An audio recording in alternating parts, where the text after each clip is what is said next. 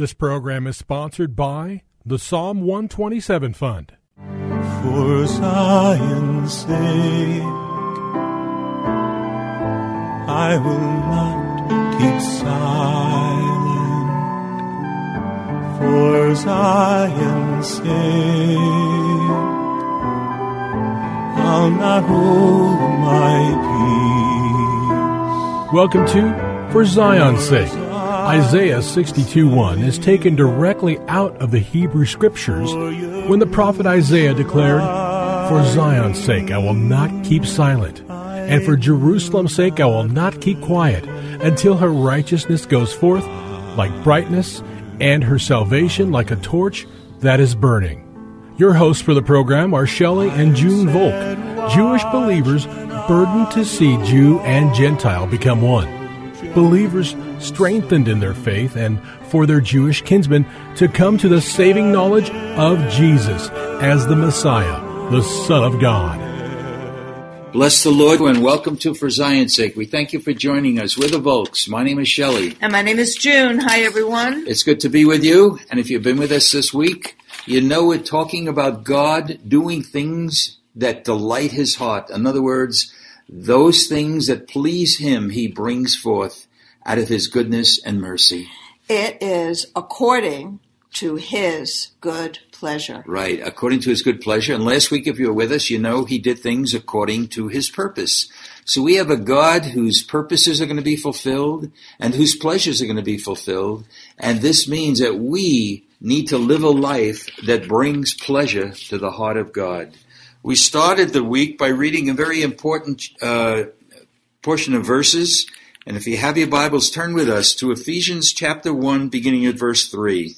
Blessed be the God and Father of our Lord Jesus Christ, who has blessed us with every spiritual blessing in the heavenly places in Christ, just as he chose us in him before the foundation of the world that we should be holy and blameless before him.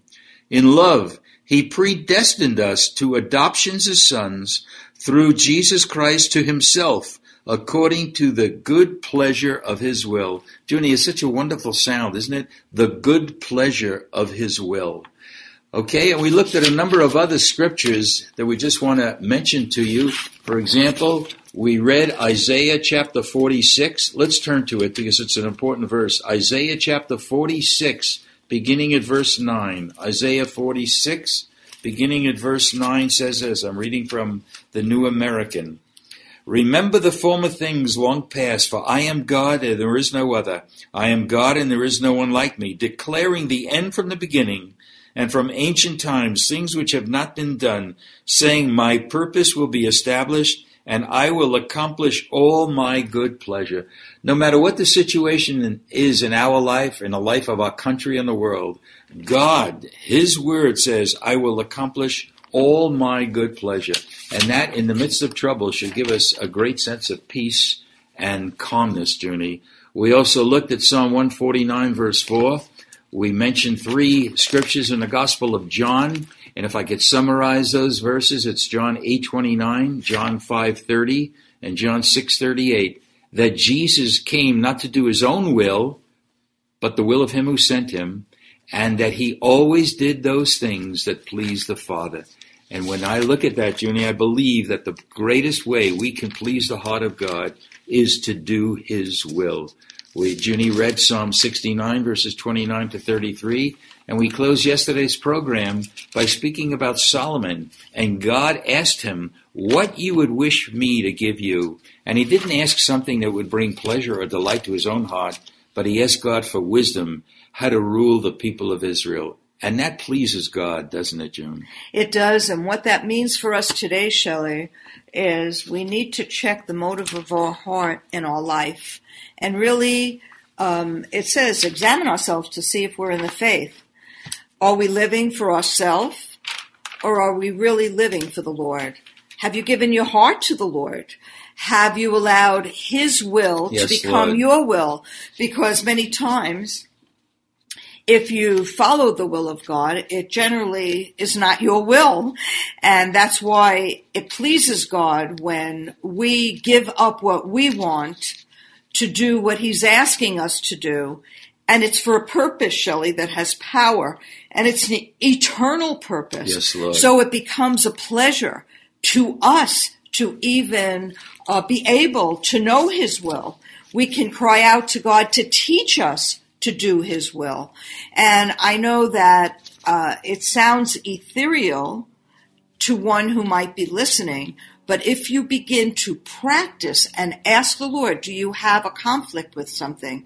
Ask the Lord, Lord, show me your will. Amen. All right, let's go on, Junie. I believe you have the scriptures from Colossians, don't you? Colossians 1, verses 9 and 10. Uh, this is Colossians 1 9 and 10.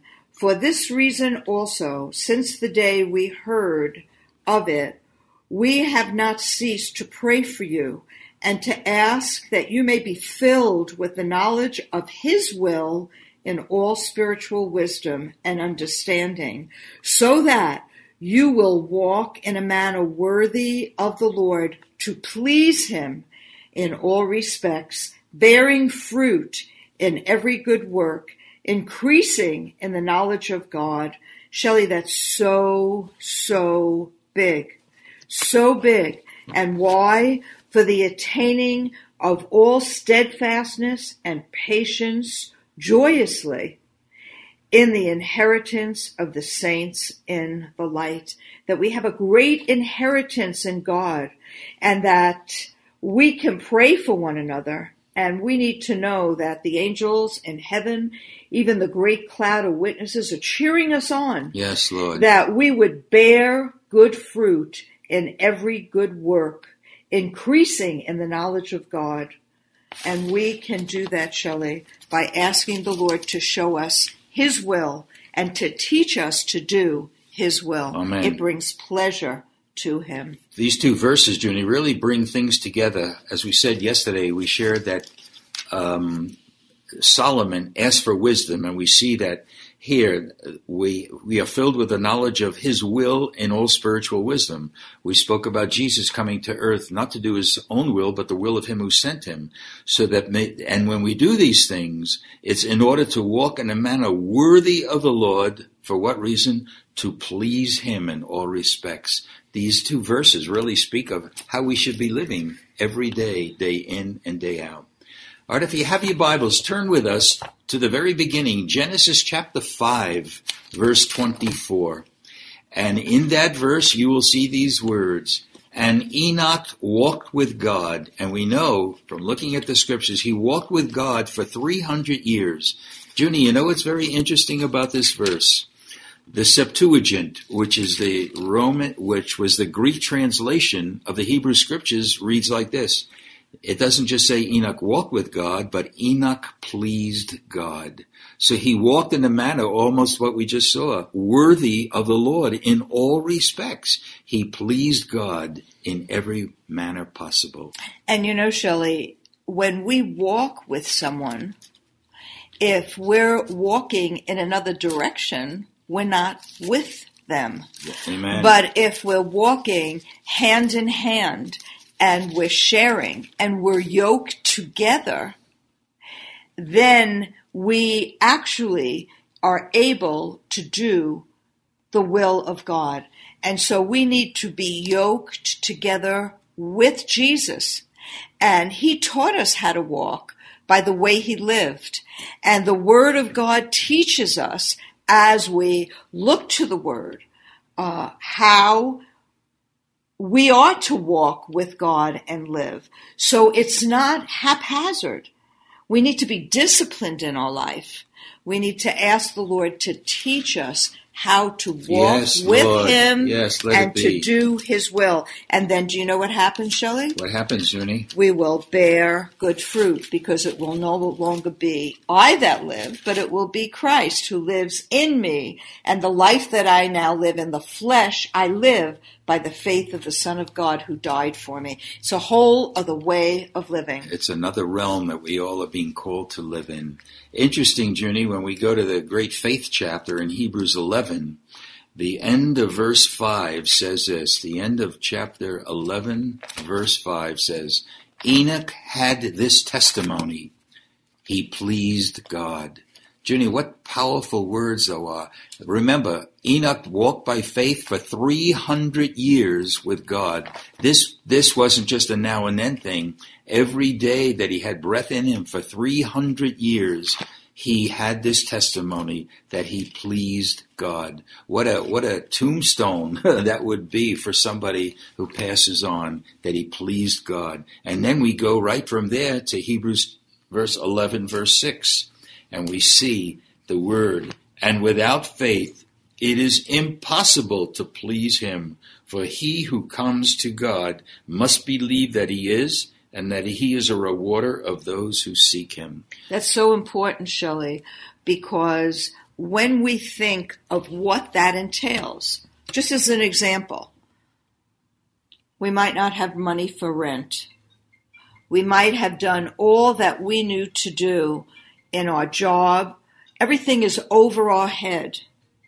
But if we believe God and we trust God and we cry out to God, the Lord can meet us. Amen. Now, if we're using money for drugs or self pleasure, and then we go ahead and say, Can you pay my rent? That's a whole other thing. But if we're living for the Lord in our daily life and we are choosing to please Him, He promises us that He will meet our needs according to His riches in Christ Jesus. Amen. And you know, Shelley, we have lived by faith for almost 40 years.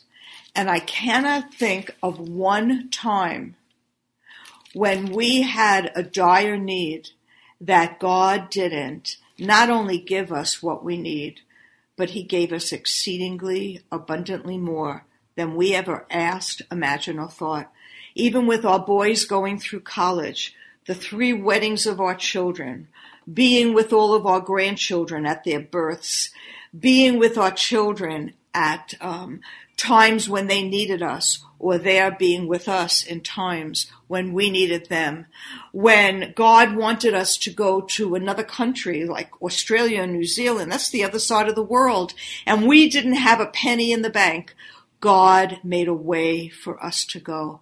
Even this radio program, for those of you who are listening, we live by faith. We never ask for money on the air, and God has kept us faithful to pay the radio bills. So I just want to encourage anyone who is listening who doesn't know how God can meet them in your situation. Call out to him, cry out to him, walk with him, desire to do his will, yield your heart to him, and ask him to meet you Yes, Lord. in your life, and you will bring pleasure to him. You will bring ple- pleasure to him, and he will be able to meet you in a way that no one or nothing can ever meet you. And Lord, I pray that we could all remember what we just read, that without faith, it's impossible to please God. So Lord, I pray the gift of faith would be given to every one of our listeners, my God. And we, above all else, will bring pleasure to the heart of God because God says three times through his uh, men, the just shall live by faith. Let it be for each one of us. We pray this in Jesus' name. Amen. For Zion's sake. Thank you for joining us this evening. If you would like to get in touch with Shelley and June, you can write to them at P.O. Box 1784, Scottsdale, Arizona 85252. That's P.O. Box 1784, Scottsdale, Arizona 85252. And you can also contact them on their website, shelleyandjunevolk.com. That's shelleyandjunevolk.com. Until next time, the Lord bless thee and keep thee. The Lord make his face to shine upon thee and be gracious unto thee. The Lord lift up his countenance upon thee and give thee peace. This program was sponsored by the Psalm 127 Fund.